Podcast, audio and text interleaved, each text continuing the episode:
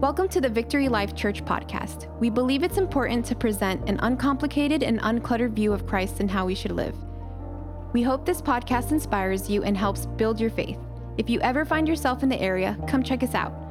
For more information on services and events, visit us at vlcministries.com and follow us on Facebook and Instagram at VLC Plantation.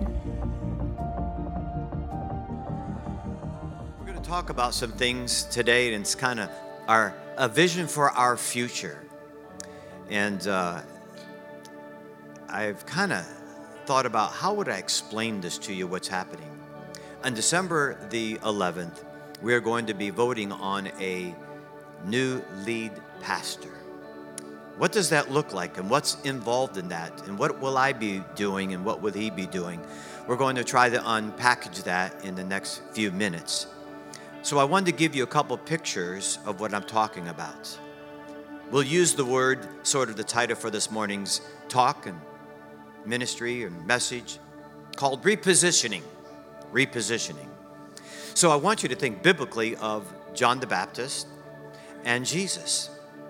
God commissioned John the Baptist to have a great ministry. In fact, God said he had the greatest ministry, and he was the greatest prophet of all the prophets that walked the face of the earth.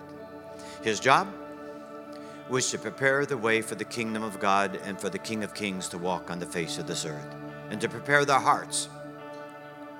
And he said, when many began following Jesus to his followers, he said, or actually, they said, Hey, don't you realize people are following Jesus now and he's taking away people from you? And John the Baptist said, Well, th- this must take place. I must decrease and he must increase. That's one picture I leave you about kind of what's taking place the end of this year and next year. The other picture I want to give you is a secular example of Pat Riley. How many know who Pat Riley is?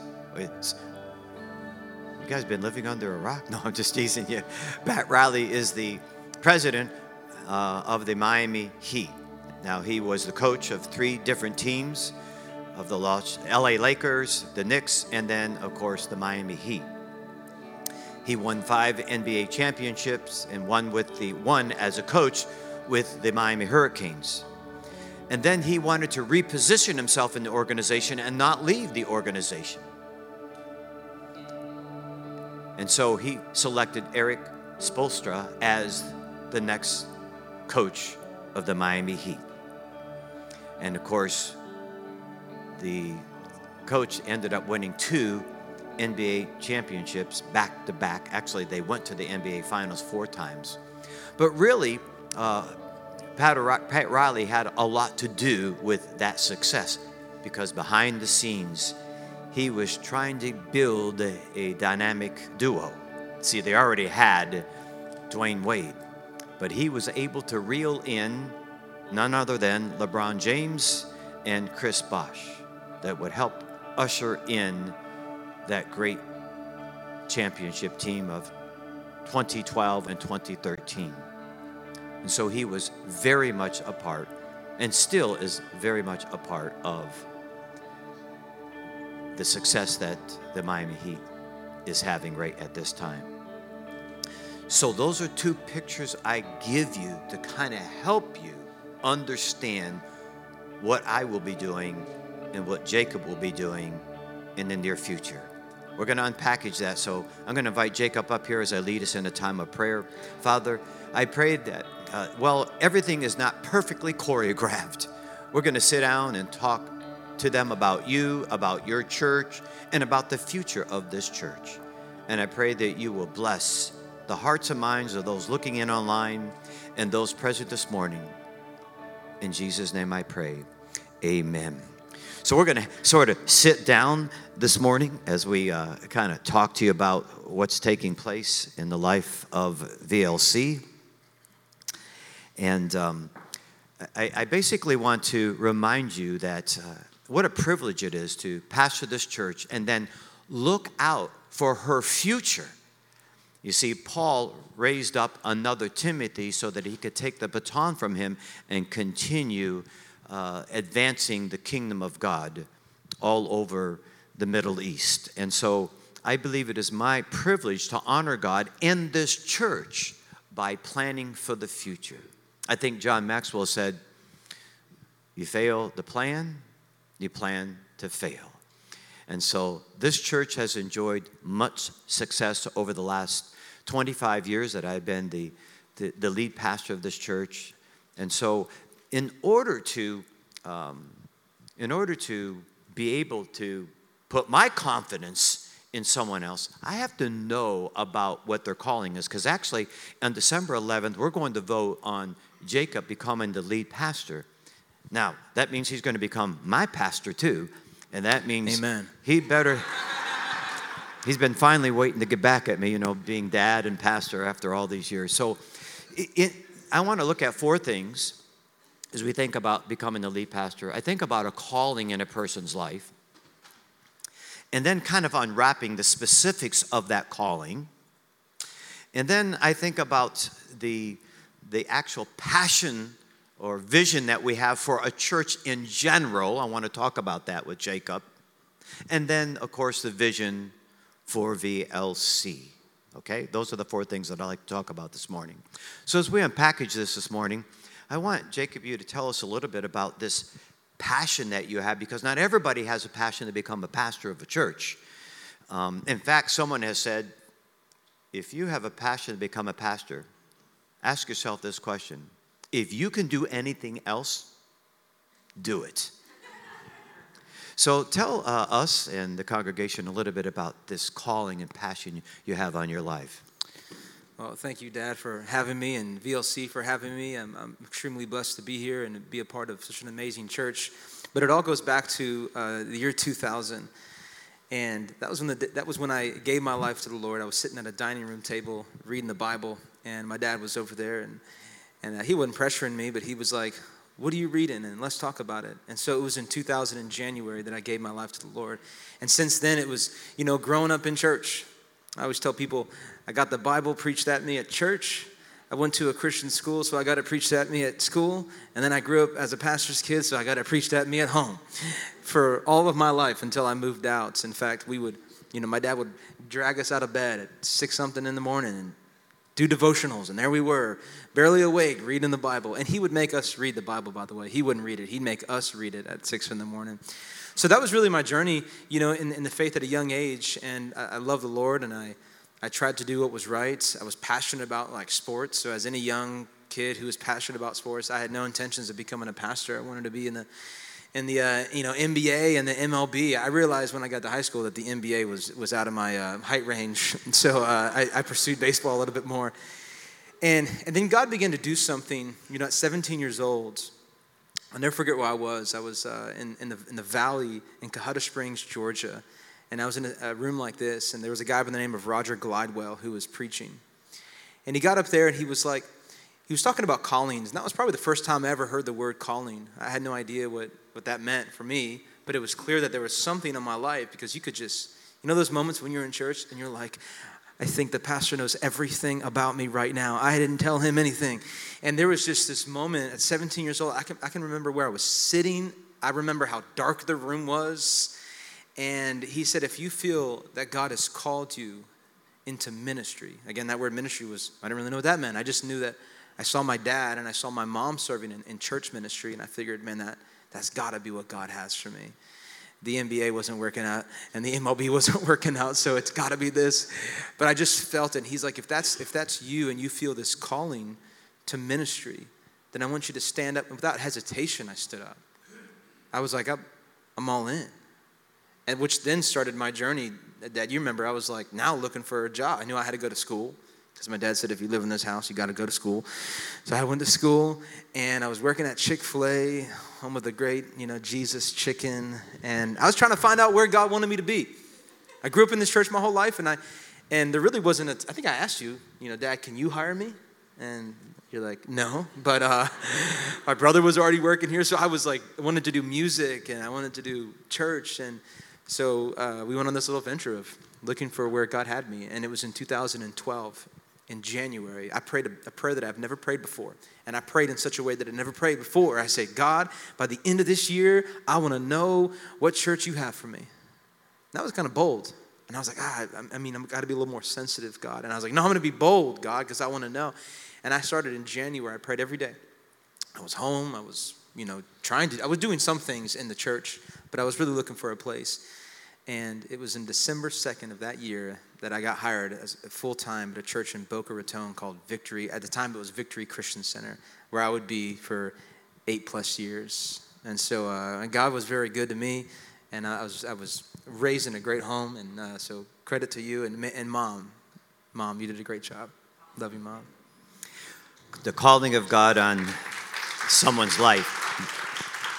By the way, because this is a a service, I want to remind you that the calling of God is on everyone's life. Yeah. So whether you're a plumber or you're a lawyer or a doctor or a mechanic, that's a calling of God on your lives. And I want to prove that to you by reading a passage of scripture found in Exodus 31 because as a pastor, I realize I'm no more special than you are.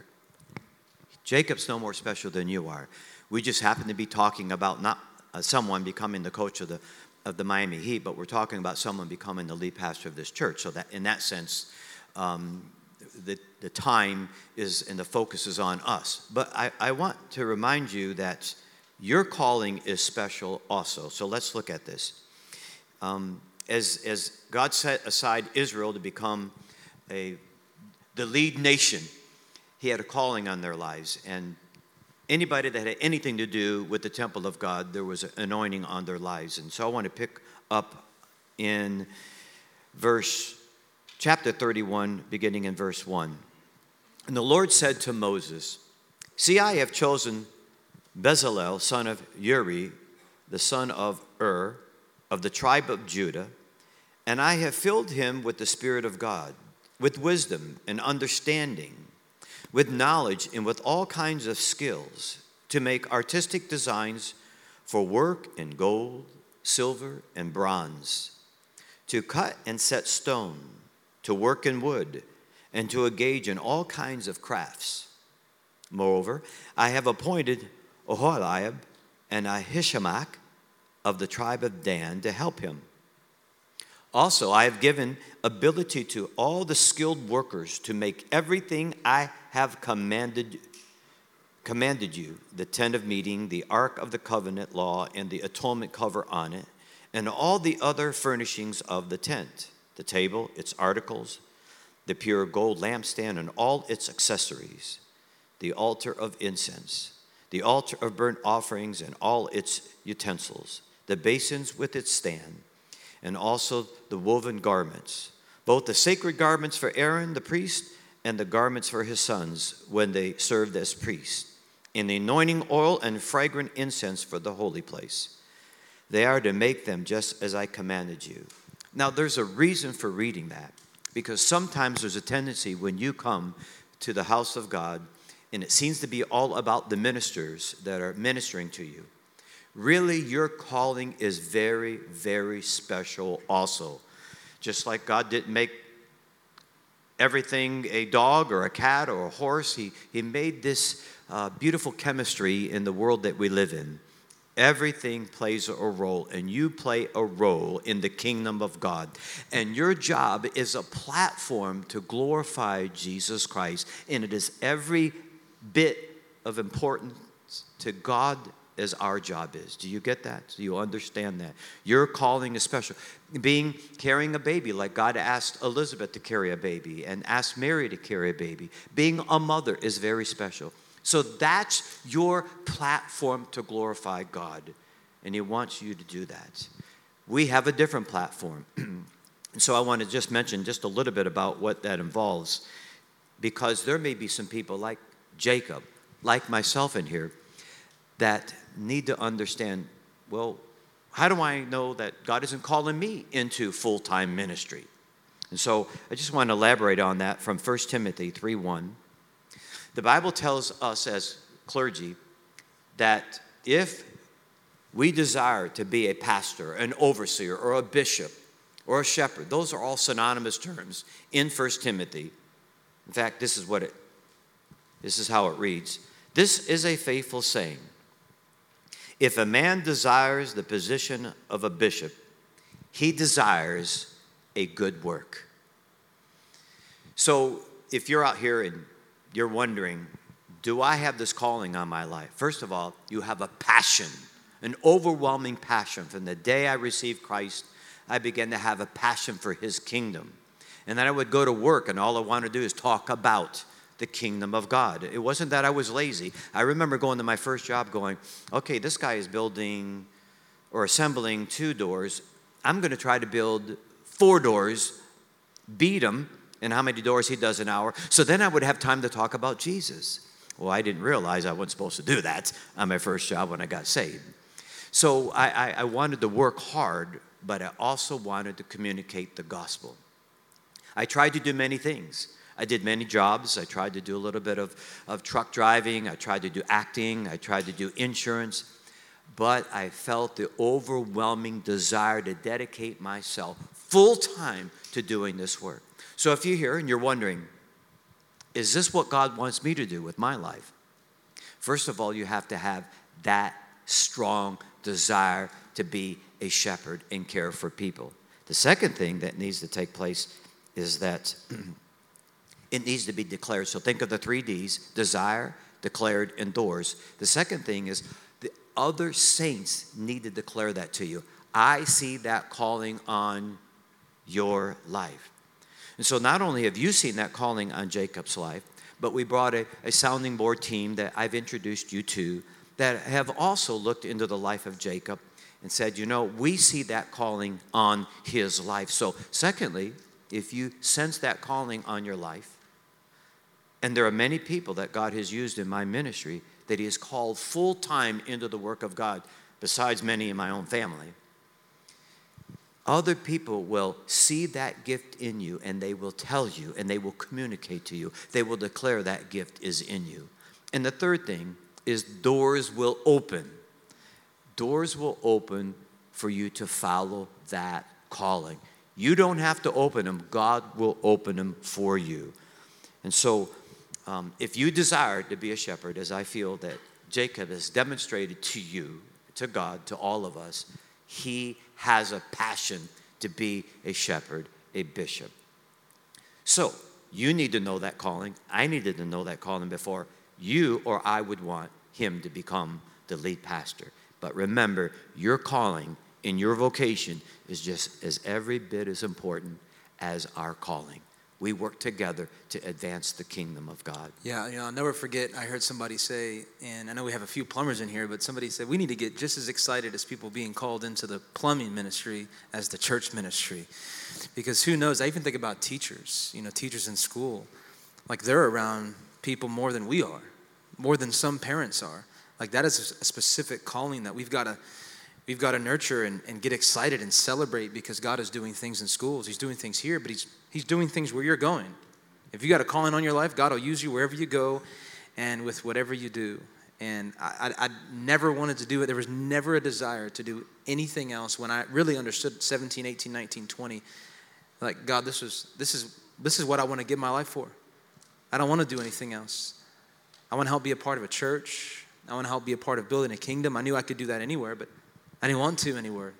This is where this is where I wanted yeah, to do. Actually, our calling is to is to disciple the people to do the very thing that you and me have yeah. a passion for, and that is to win people to Jesus Christ. I always like what Tim Tebow said. Again, his job at that time, being a football player, was a platform to communicate the gospel of the Lord Jesus Christ. Your job is a platform. So I, I want to go now and turn the corner a little bit and, and zero in on this calling of God as it pertains to ministry, not the church, but pertains to ministry. And I think of three things, Jacob, and that is your personal life, your family, and then your passion for the kingdom of God. The Bible tells us that we must have a walk that is observed by everybody. In Timothy, it talks about that. But, but the passion to want to walk with God, let me read a couple scriptures, then I'm going to ask about this personal growth and passion that you have in your own life. In 2 Peter 3:18, the scripture says to each one of us, "But grow in the grace and knowledge of our Lord Jesus Christ. To him be glory now and forever." So there should be a desire to grow in God. In fact, Peter amplifies this in the second chapter, 1 Peter 2, verses 1 through 3. Therefore, rid yourself of all malice and deceit, hypocrisy, envy, and slander of every kind. Like newborn babes, crave pure spiritual milk, so that by it you may grow up in your salvation. And now that you have tasted that the Lord is good. so, Jacob, when I received Christ as my Savior, there was a passion to absorb God's Word. There was a passion to memorize God's Word. There was a passion to then go to school. There was a passion to make sure that everyone could see Jesus Christ in me. And there was a lot of cleaning up I had to do. And I've told you in my journey just about sports how I've had to make sure, even to this past week, playing a game of pickleball and the guy playing next to me doing a lousy job, or Jacob playing with me. We won the tournament at, uh, at uh, Band of Brothers. And so Jacob's playing right next to me, right? And I think I'm doing a great job, and Jacob's doing a good job. But then he starts dinking the ball again. Well, we got these funky paddles that they bought in Band of Brothers. Not really good paddles. And these paddles aren't designed to dink. And we're in the lead. And so Jacob starts dinking again and they're not going over the net. They're falling on this side. I felt bad because we were beating them so bad that I wanted them to so I'm feel going, good. Jacob, Jacob, come on, quit dinking. And, and, and I just felt that, uh, that nastiness coming up. I, I want to win at all costs. Don't you let me down. Not, not even considering how I'm playing, but I thought I was playing pretty good, and Jacob was. Well, there, there was a teachable moment for him at that, at that, that time that I got to step in and say, Dad, it's not about winning but it's That's about true. being a testimony yeah. out here. and we won. Uh, yeah, yeah, we won. So we honored God.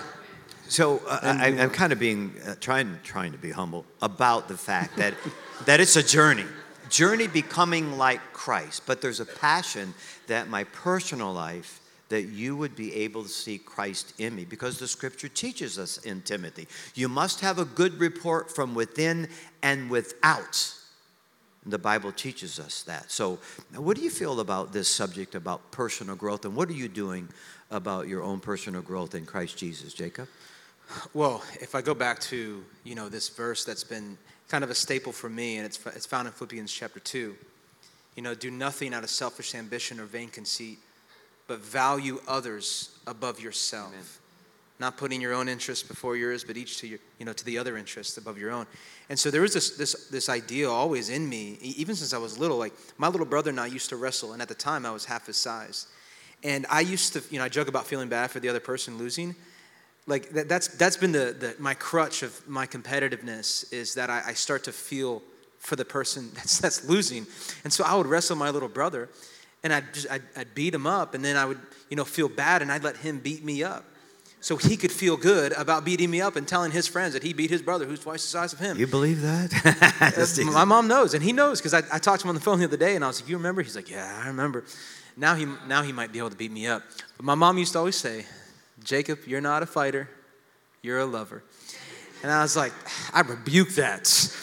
But then, but then what I got to to understand is that it was just it was part of me. Um, you know, it was always part of me. I, I always had this this heart for other people. I always wanted to serve other people. I always wanted to sacrifice for other people. It was like second nature. Now I had my years of, of you know, thinking that I was bigger and better than everybody else and trying to bully people around, but that, that was rare. Um, but then I got to like my mid teenage years, and it was very clear to me, like I'm not here to live for myself, but I have to live here for others. And it was a immature understanding for sure at that point because I didn't really know much. I knew the word, and Dad, I'd say the difference between me and you was, you know, you were saved from much, and so you loved much. Man, I thank God that I, I wasn't saved from much. And so my passion for God's word, my passion to teach it didn't come as soon as I got saved because I was eight years old and I was interested in so many other things. But it came in my later years, and I, I really understood what it meant to, to serve for people, to sacrifice for people. And then, aside from ministry, then getting married, learning how selfish I was, but still wanting to sacrifice for everybody else. And there was a part, and Cheryl can attest to this, there was a part in our first couple years, even after we had our first son, where I was so willing and eager to drop anything and everything to serve somebody and help somebody while neglecting my own family. And so, what God began to work, teach, teach me at that point was, you know, Jacob, you're neglecting your first ministry. Like that's, I think you, you, mentioned something about that, but that's that's the first and foremost. That's that's the most important thing for you is my wife, and now my three little ones that run around the house like crazy and drive my wife crazy and drive me crazy, but that's it.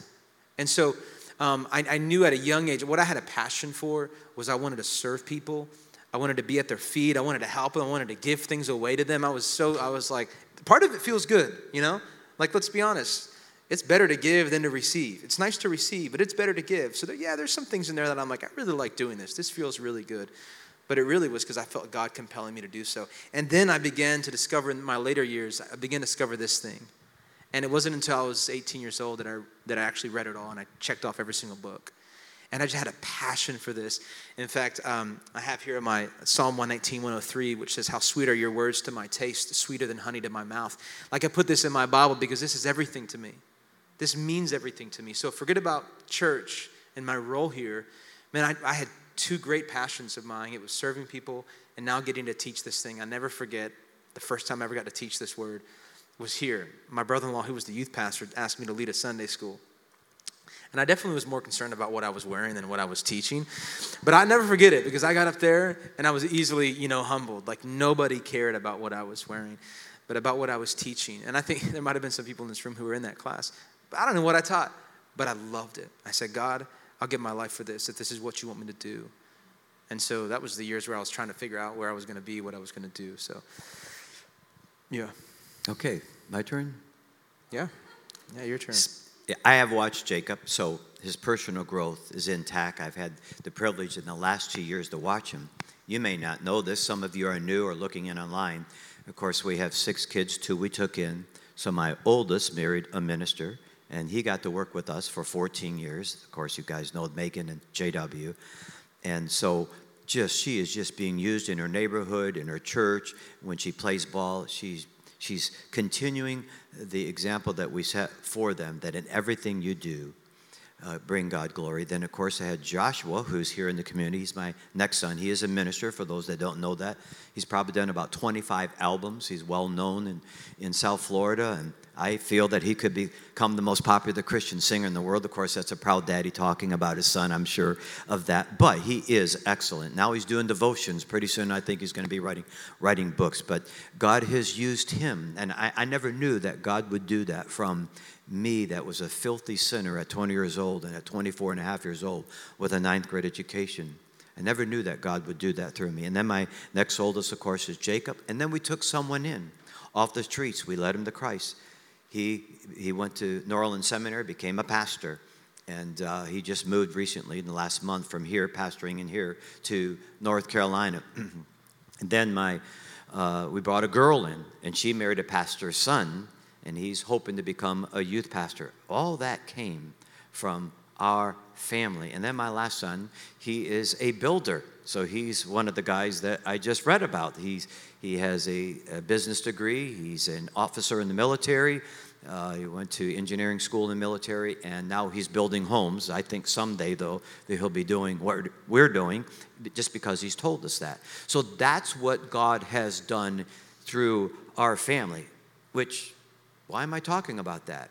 I want to bring your attention to 1 Timothy.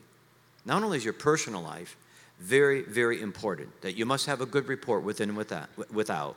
And I've seen that in the life of Jacob over the last two years. I got to work with him side by side. I didn't get to work with him over the last eight years. So he came here, and I've watched his walk. I've watched um, how he interacts with people, how he deals with leadership. And I am just so blessed to watch the anointing of God in his life. But then the Bible tells us something about the family.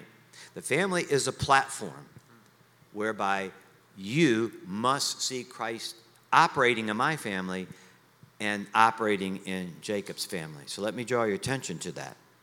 In 1 Timothy 3 4 through 5, the scripture teaches us that a bishop, a shepherd, he must manage his own family well and see that his children obey him. He must do it in a manner worthy of respect. If anyone does not know how to manage his own family, how can he take care of God's church? My wife and I felt the overwhelming uh, burden, but a welcome burden, of how we needed to do that. And so we began to work on that right away. And I got my cue from Malachi 2:15 when the scripture teaches us that our marriages should produce a godly offspring. In fact, every chance that I have when I do officiate wedding ceremonies, I always remind those observing about this truth. Has not the one God made you? You belong to him in body and spirit. And what does the one God seek? A godly offspring. So be on your guard and do not be unfaithful to the wife of your youth. It's not just for us, it's for that's how God is advancing his kingdom. It's through your family. Your family is a platform to communicate the gospel to your children first because those are your first disciples. How can you take over a life group if you don't even know how to manage your own kids? If you don't communicate the gospel to them? So it is extremely important that we practice what we preach in our own home. Again, if you have failed in this area, you can always get right with your children. And you can then repent of that. And you then can go on to communicate to others the good, uh, the, the good news of Jesus Christ. So don't, don't write yourself off because you didn't do it perfectly. I don't understand why people get saved in their 20s and 30s and 40s and 50s, but people do get saved at all different ages. And, and God can still use you even if you did not do it perfectly. So just remember that. But that is what God desires. He did not create marriage to make you happy necessarily, but to make you holy. And He wants you to give Him back a godly offspring. And that's exactly what God did through the Bramus family. And here's my sort of vision for my family, which ultimately became the vision for our church, and that I communicated to Jacob about this. It's found in Micah 4 2. It says, And many nations shall come and say, Come and ways.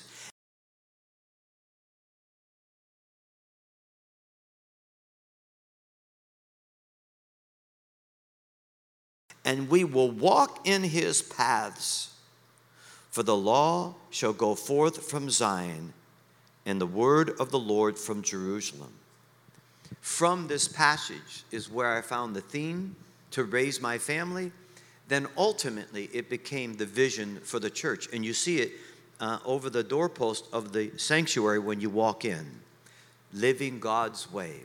There was a passion for our family to live for God. And everywhere we go, everything we do, every day of our lives. Now you're thinking, wow, that sounds like you were some great saint. Well, my family knows we weren't the perfect saints, but it was a platform Either we communicated the good news of Jesus Christ or we detracted from the good news of Jesus Christ.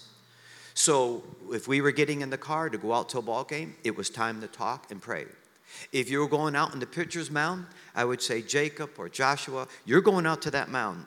And they're going to watch you. All the fans are watching you. They're going to, they're going to watch you if you throw a ball or if the, if the coach gets you off the pitcher's mound because you're pitching a terrible game, and how you walk off that field.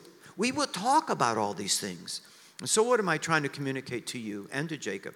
You see, in everything we do, it's a time to talk about God. And so we intermingled God, I'm just using that terminology, uh, with, with everything that we did. If I we can could, jump into there, that, that because that, that, was, that was true. Like I can stand up here and attest to that. Every, everywhere we went, didn't matter the season or situation, he was talking about Jesus. And we would say, Dad, now's not the time. you know, not all, we don't have to pray for people all the time. We got to buy these groceries and get out of here. And he's trying to witness to the cashier. You know, we got to go, Dad. The food is getting cold. And um, but that that was that was always, and if there's anything I learned from, there's a ton of things that I've learned from you, Dad, but it's that. It's that there's always a season to pray. 1 Thessalonians 5.17, pray continually. Doesn't mean, you know, when there's a circumstance that arises or there's a need or when somebody's hurting. It was every opportunity, every moment. Like I said, baseball games, I don't need to pray that I'm going to pitch the ball straight, but maybe I could and maybe God will allow it to. So it was, it was always, and it was every time to point to Jesus. You know, I'll never forget, it was um, two, two years ago or so, it was your birthday. I think it would have been 2021. I get up on this stage and I'm like, I'm going to honor my dad. It's his birthday. He's not going to know this. It's to be, it's to be awesome because he doesn't, anytime you try and honor my dad, he's like, you know, Jesus, Jesus. And I'm like, all right, dad, it's your birthday. Come on, church, can we celebrate my dad's birthday? I didn't tell you how old he was turning, but, you know, I brought him up on stage and I'm like, dad, it's your birthday. Let's celebrate you. And he like points to Jesus. And I was like, dad, this is about you. And inside I could say, I can hear him saying, this is about Jesus. I'm only alive because of Jesus. And so that meant a lot to me. I'll never forget that moment. I, there's a picture that I have of that moment too. So so um, you're right, and it's true. Every moment, every season. Again, that doesn't mean perfection. It just means a way of life. And I know many of you that I have the privilege of shepherding are doing that right now. Mm. You're raising up your kids in the Lord. But that is a requirement. Why am I talking about that? That's a requirement of Jacob, that he must have a good report from within the church and from outside the church, but he also must raise his kids properly so, Jacob, get your kids in line in the same. In, We're trying. When they come over, when they come over Grandpa's house, I wish you would tell them to quit jumping on the couch. I don't like my kids jumping. That's, uh, that's a real. I don't like the kids jumping on the couch. So you get them Listen, in order. my mom okay? says that I was the worst when I was little, and God is just punishing me for that. And so I've got. I mean, most of our kids are great, but there's one that's just a little harder. So in a calling, in a calling, you must have the walk. Again, you must forgive Jacob and myself when we do not do things perfectly. We're saints like you are that have sinned, and God forgives us just as much as He forgives you. But overall, He has a good walk, and he, he and his wife, Cheryl, operate their family according to the Word of God, which you know and I know they do. But the third thing is really a big one, and that is having a passion for the kingdom of God that that's what he desires to do with all his heart. And the scripture talks about, again, wanting to you to give him a godly offspring because the kingdom of God is advancing and growing all the time. Remember, God said the kingdom of God is like a mustard seed. It starts small and then it continues to grow. So God wants his family to grow. I believe he wants this church to grow for his name's sake because he's still adding people into the kingdom of God. But that's not going to come through Jacob. And what I mean by that is so many of uh, church growth philosophers believe that you should bring the lost people to church. This has been a beef of mine for 20, 35 years. And the pastor is supposed to lead them to Christ. Actually, our job is to equip you. We'll do that on our own. We'll do that too. But He wants us to equip you to go out there and win your friends, your neighbors, your coworkers, in your community to Jesus Christ. That's how a church should grow naturally, not because we put on some skit, we have the greatest worship team in Plantation, or because we have the greatest preacher in South Florida. That's not what it's about. It's us being able to communicate the good news of Jesus Christ in such a way that you love him and you understand your role in the kingdom of God. And I just want to remind you of the passages, a couple passages that tell us to do that. And that's found in Corinthians. If you think I'm not exactly teaching the truth, let me uh, revert your attention to 2 Corinthians 5. For Christ's love compels us because we are convinced that one died for all, and therefore all died. And he died for all, that those who live should no longer live for themselves. That's not just for pastors, but for him who died for them and raised again. And then 2 Corinthians 5:20 adds to this.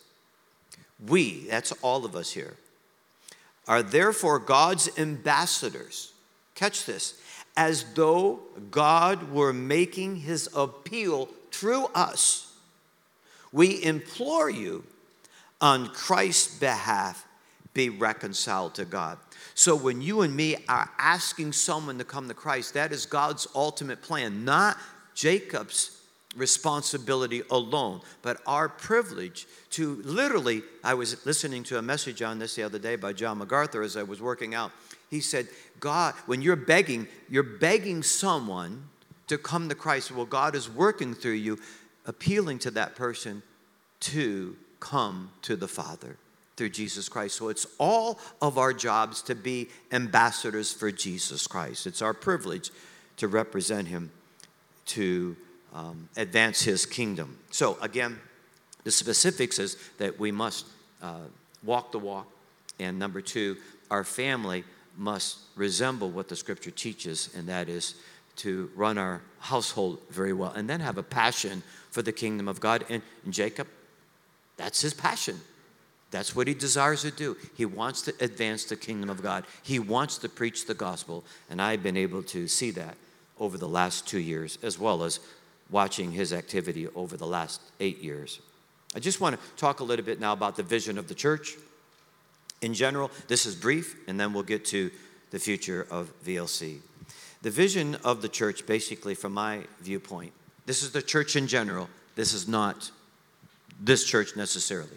I wanted to keep it simple. You know, someone said that I was going to be another Billy Graham or I wanted to be a famous actor, but I understand that God wanted to do something different for my life. We haven't grown big vertically, but horizontally. Through the, all the years that I've been in ministry, many have gone out and are in full time ministry, beginning with my own family, as I just alluded to a while ago. Now you know that we have not only six kids, but now we have 16 grandkids, and our kids are already training their kids to quote scripture, to read scripture, and to meditate on the Word of God, and they are raising their kids according to the Word of God. but my passion was to keep it simple, to keep the ministry simple and not make it into a business. You see, you have families to raise.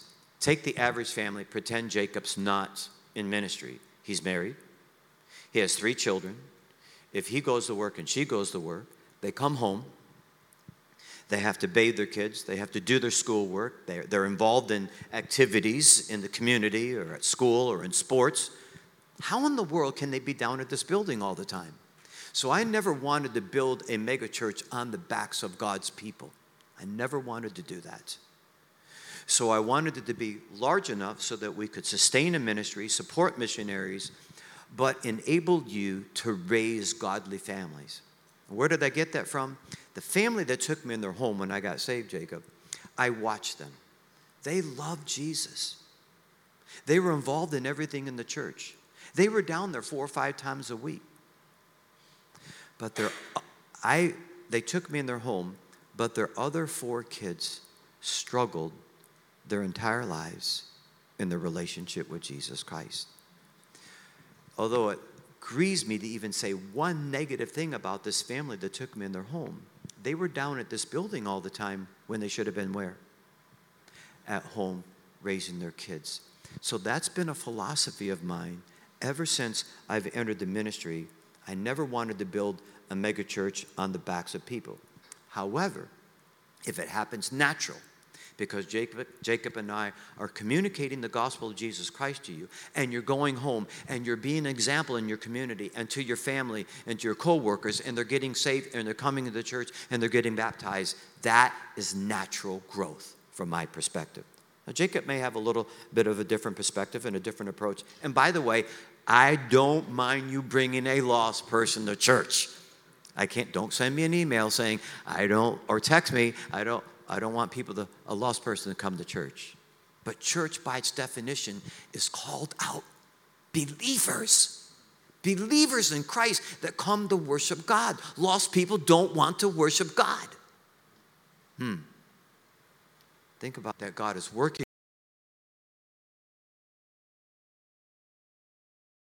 on in your life, and they'll come in and they'll hear the gospel and they will be saved. There's nothing wrong with that. I agree. So that's been my passion, Jacob, about um, my philosophy. And another thing is not burden the church with debt. I've talked to Jacob a lot about that in the last two years. All of us know the two or three major things that tear apart a family finances, communication, right? And sex. Those are three major issues that can really tear apart a marriage. And I said, Jacob, you don't want that burden on your family, and neither do you want to put that burden on the church. And so it's a long story how the church got in the situation it's in right now. But one of the passions I had was to lead this church debt free. So you're sitting in a three, four, five, six, I don't know what the price of this building is now, probably five, six million dollars. This land and this facilities, 19,000 uh, uh, uh, 19, square feet under air, that God has used my ministry to help get you in these facilities so that we would have a permanent place to launch ministry from.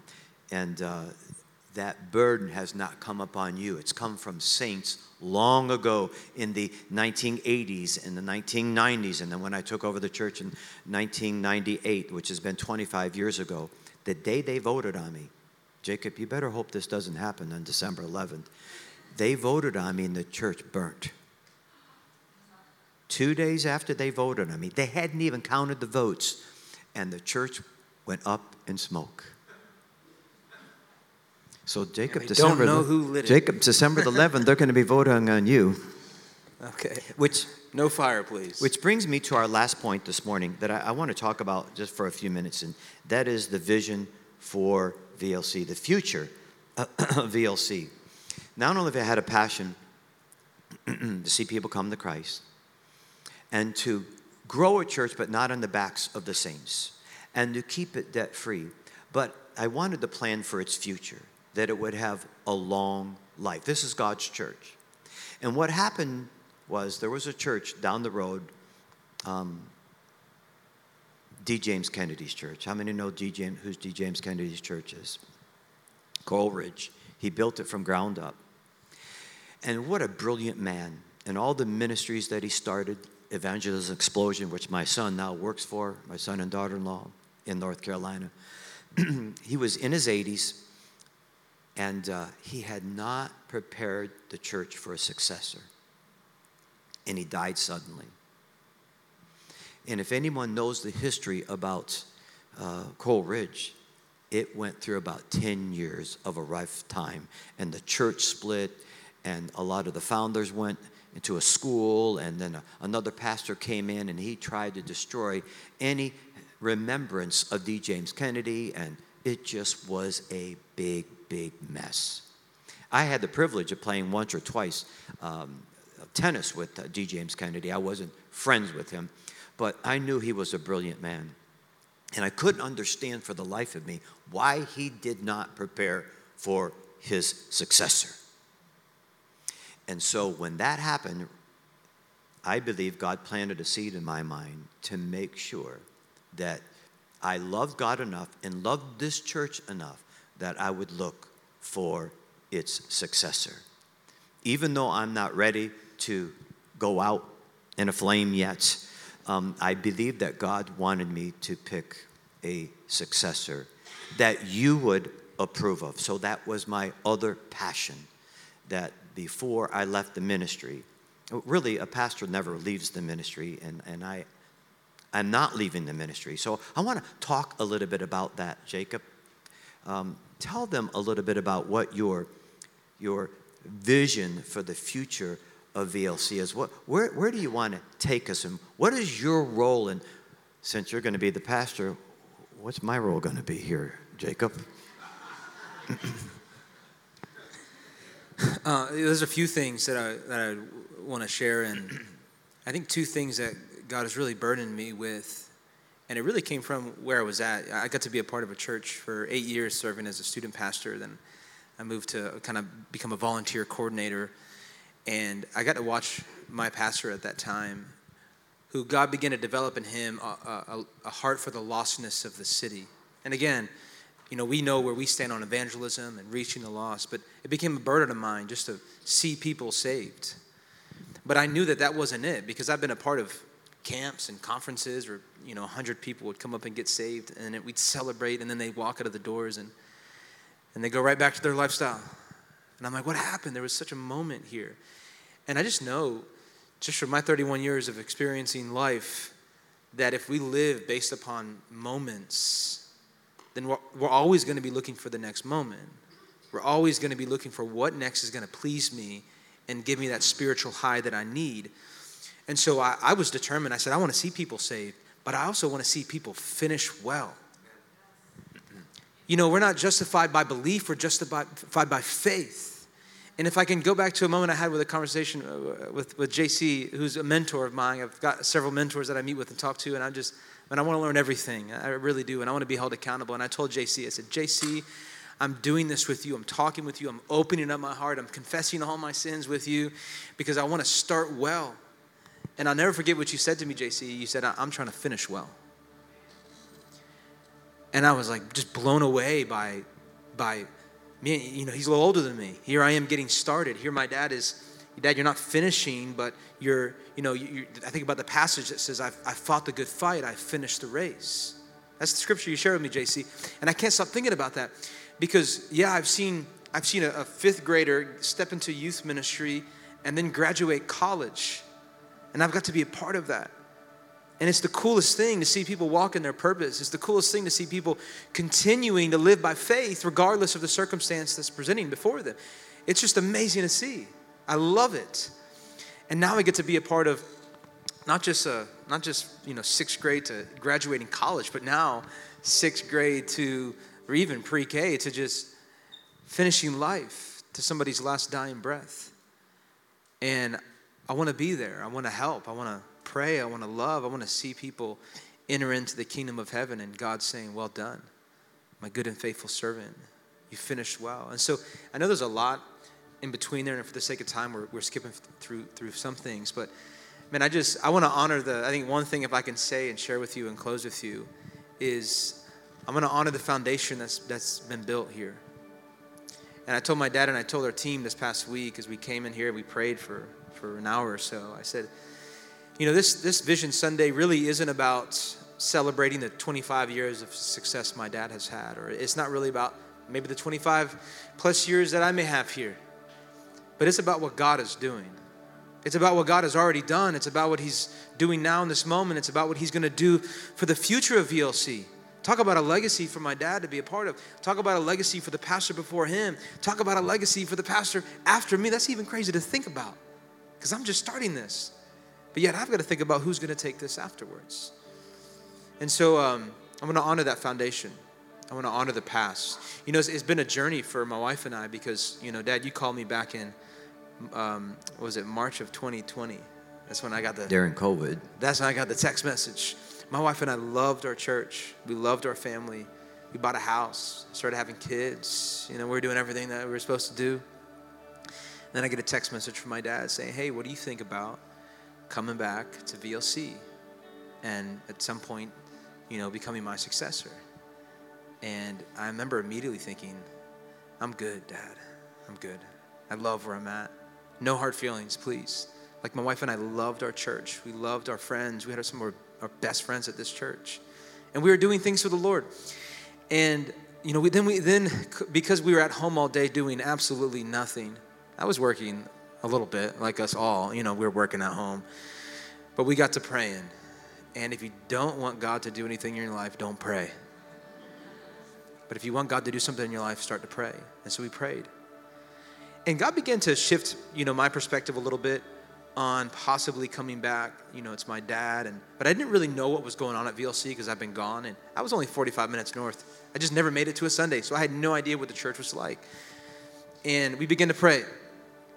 And then we came here for Father's Day because we, we weren't having church in person services still. And so we came here for Father's Day. And I remember sitting right here in this front row on the right side, which is weird because now I always sit on, I guess it's your right, my right, whatever. So I was sitting over here with my wife. And I left thinking, holy cow, Cheryl, that is a, a healthy church. Not just healthy, but that is, was a, a diverse church and a multi generational church. That's what I walked away with feeling. I was like, I didn't know that VLC, and this was post COVID, and you know things started to grow then. But I didn't know. When I say post COVID, I mean post COVID here at VLC because this is a little different than what post COVID was for the world. I didn't realize what God was doing here, and I showed up and I was like, "This is amazing. This is a healthy, diverse, multi generational church." And I want to promise you something here. This is going to continue to be a healthy, diverse, and multi generational church. And I believe that it's going to be a Bible believing, Bible teaching, God honoring church. And um, I actually, you know, my dad's like, Do you have any, can you put something on paper? And I was, I got some things that I want to share ne- next year for sure. But I do have, I do have a vision statement that I, that I might want to share here and it's we exist to live the way that God has intended for us to live. It's exactly the same thing, living God's way. I just changed it up a little bit, but it's the same thing. I want people to live God's way in everything they do, every place they go, everyone they talk to, every moment they encounter. I want them to live and pray and do it the way that God has intended for us to live. And the only way we're going to do that is if we know this thing. And so I'm going to commit to you, church. I sound like I'm a politician. I'm going to commit to you for the next four years. We're going to preach this thing and we're going to preach all of it. And we're not skipping any of it. And you may be offended, but that's okay because God has put on us a burden to teach the Word of God. And I love this thing. It's changed my life, and I hope it changes yours. And I hope it continues to change yours. So, Dad, from the bottom of my heart, Mom, from the bottom of my heart, I'm so glad to be in this place. I wouldn't want anything else. When I tell you that me and my wife were struggling to figure out if this is really what God wanted, He confirmed that like 10 times over. He confirmed it. I could share with you things that only happen in the supernatural that happened and took place. And I prayed, I said, God, I need you to change my wife's heart. And somebody told me, stop praying that God would change your wife's heart. Tell God that He would align both of your hearts. And I'll never forget the day she told me, she's like, let's do it. And I was like, let's do it. She's like, let's do it. And so we came over here and um, was it November 2nd of 2020? We showed up here. And I plan on being here for as long as the Lord allows. I love this place. I love God more, but I love this place.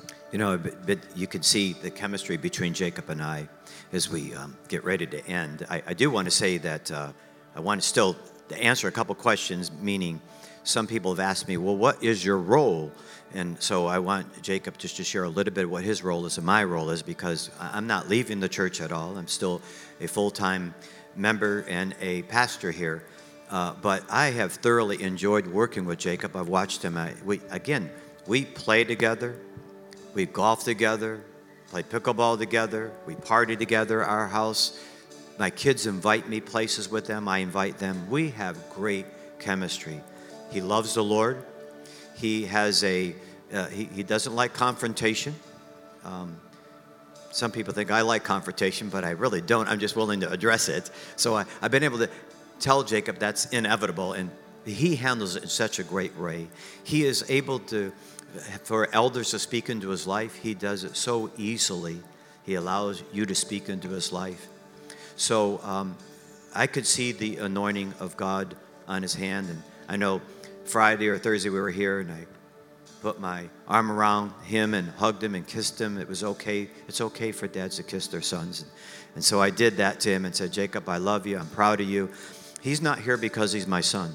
He's here because of the anointing of God. And I know you might have a hard time understanding that, but also you know that. And then I selected about seven to 10 men to help verify that. I brought them before you about a month ago. They talk to us, they see that anointing also. So it's not something that's being forced. But we do have a specific role. And Jacob, as we end, just kind of tell them what those specific roles are so they kind of have an understanding exactly uh, what we'd be doing as we I, as I reposition myself in the church for 2023. Yeah, I think that's the key word right there is reposition because he's not retiring. I don't think my dad's ever going to retire to the day he dies. And even then, he's going to go up to heaven. He's going to be like, all right, Lord, I'm ready to be used. What do you need? All right? Who needs some teaching? Um, so, you know, it's really repositioning and – we, we kind of put on paper some of our strengths and maybe our weaknesses and things that we feel God has called us or burdened us to. But really, for the last year, and you can attest to this, that you kind of handed over some ownership to me. Right, you've been doing that for the whole all last year. Some leadership with with the preaching schedule, with, with weekend services, with working with uh, the staff, with vision. You know, with this year being making ourselves available. That, that was a huge thing for me and my wife, saying, hey, we're going to be available to whatever God has for us and wherever He wants us to be. And so as next year rolls around, you know, we're, we're still going to continue to preach. He's still going to be up here preaching. Um, we're going to focus a lot more on, um, we really believe that growth happens in the context of relationships. We're really going to focus more on, on small groups. And, and Dad, you already have a passion for that on discipleship. We're going to we're going to be introducing like a growth track next year to walk new people through through a class of saying, hey, here's kind of the, the, the, simple steps of what it means to be a church member and what it means to you know believe in God and what it means to then get baptized, what it means to serve, what it means to be a part of a group. So those things we're going to roll out and introduce next year. Um, as far as teams, you know, I'll be overseeing some of those things and kind of the social media platform and foot that we kind of have here, but. Uh, it's really together, working together, you know, honoring God and all that we do. And it's been a joy. And I hope it is can, you know, continues to be a joy. And as long as you let me boss you around a little bit, that'd be nice. For, just kidding. I've told my dad, I said, you can work here as long as you want for the rest of your life and we'll pay you. You don't need to leave. I want you here. I want you to know from my heart that I, I want my parents to be here at this church. The foundation they've laid and we haven't even talked about the burden that you have to carry being a, being a lead pastor, that I've watched them walk through the struggles, the issues, the, you know, people's problems become your problem and carries into the family. But I've seen my dad do it really well, and I've been like, I want to do that because he's done it really well. And so there's there's all of those things that I'm like, man, I don't want to do this alone. And so I have a unique a unique position because I've got friends who are my age that have planted churches, and they're doing great jobs. But they tell they tell me, Jacob, I don't have any, I don't have any help. I don't have anybody. I don't have anybody older. That's the one thing one of my friends always says is he says, I got no wisdom in the church. And I thank God I'm not the oldest person in this house because there wouldn't be a lot of wisdom. And so I thank you for the people who have gone further than me, who have built this. And I think, Dad, I thank you for the wisdom that you're going to impart and continue to impart. So I'm not doing this by myself. I thank God I'm not doing this by myself. I'm not sure how it would look five years from now. But I'm very grateful that I'm doing it with you guys. I'm very grateful I'm doing it with my dad, and I'm very grateful to be doing it with my mom as well. So uh, on December, on December 11th, uh, it, the, the, attention was I'm, I'm not real comfortable, not insecure. I'm not comfortable with all the attention being on us, but because he become an elite pastor, I thought it was very, very important that you hear from both of us because after all we're both going to be shepherding you but he's going to be the lead pastor he's going to be casting new vision for us and i'm going to be there uh, supporting and shepherding and, like you said, doing Bible studies and that. So on December the 11th, I'm going to ask you, those who are members, we're going to be giving you a card that you will fill out, have your name or have a, a place to, for you to put your name on there.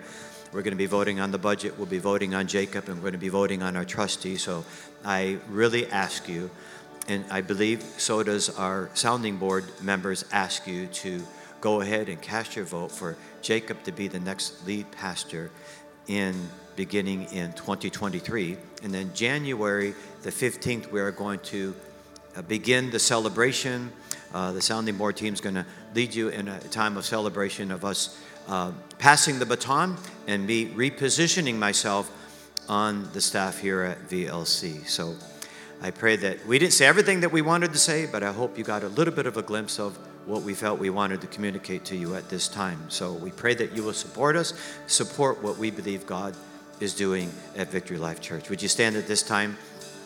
And by the way, um, his wife is Cheryl, and but my wife is Cheryl. That's really kind of weird. to have two Cheryls as as pastors' wives. So you'll want to be praying for Jacob, and so um, we'll be doing that. Uh, December, and then January we'll be bringing her up and praying for both of them. But Father, right now, um, as we think about the calling of God on this church and on our lives, I know people are listening and people that are present today may be wondering, what's this have to do with them?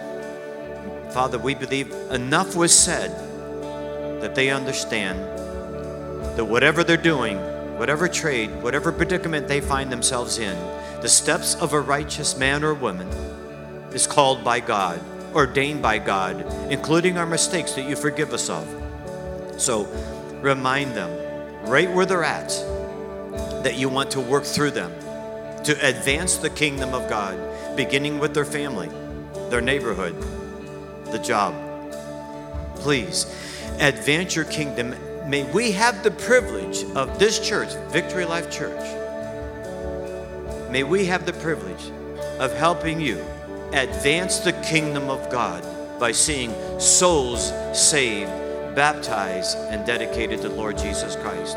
And we ask that anointing to continue to be upon this church and upon your future servant, lead pastor here, Jacob Bramus. And I pray, Father, that you remind all the people here that we cannot do it without them, their faithfulness to you in being here, believing that there's a light here, that you want to use this church, their faithfulness in being a part of, of discipleship, their faithfulness in giving. I pray that you remind them that they have an important role in the life of this church and the future of this church. In Jesus' name I pray. Amen. Of course, you wonder could anybody really get saved under a message like this? Yes, they could. So if you're looking in online this morning, you can fill out the take section. I'd like to know a little bit more about what's happening at VLC. We'll get in contact with you. Of course, if you're our first time guest, you don't know a lot of what's going on. So be sure to hand in that Connect card. I will call you. I will invite myself over your house or invite you to come in my office and have a visit find out what God's doing in your life. And of course, if you don't know the Lord Jesus Christ as your Savior, all you have to do is believe in the Lord Jesus Christ and you shall be saved. God bless you and you have a wonderful day. But let's go out praising God with this last song. What's the name of it? All hail King Jesus. All Hail King Jesus. Thanks so much for listening to this podcast. If this has blessed you, would you consider giving a financial gift to help bring this message to more people? You can do that at vlcministries.com/give. You can also subscribe, rate, and share this podcast with your friends and family. Here's what we believe: living God's way, everywhere, every way, every day. We love you and God bless.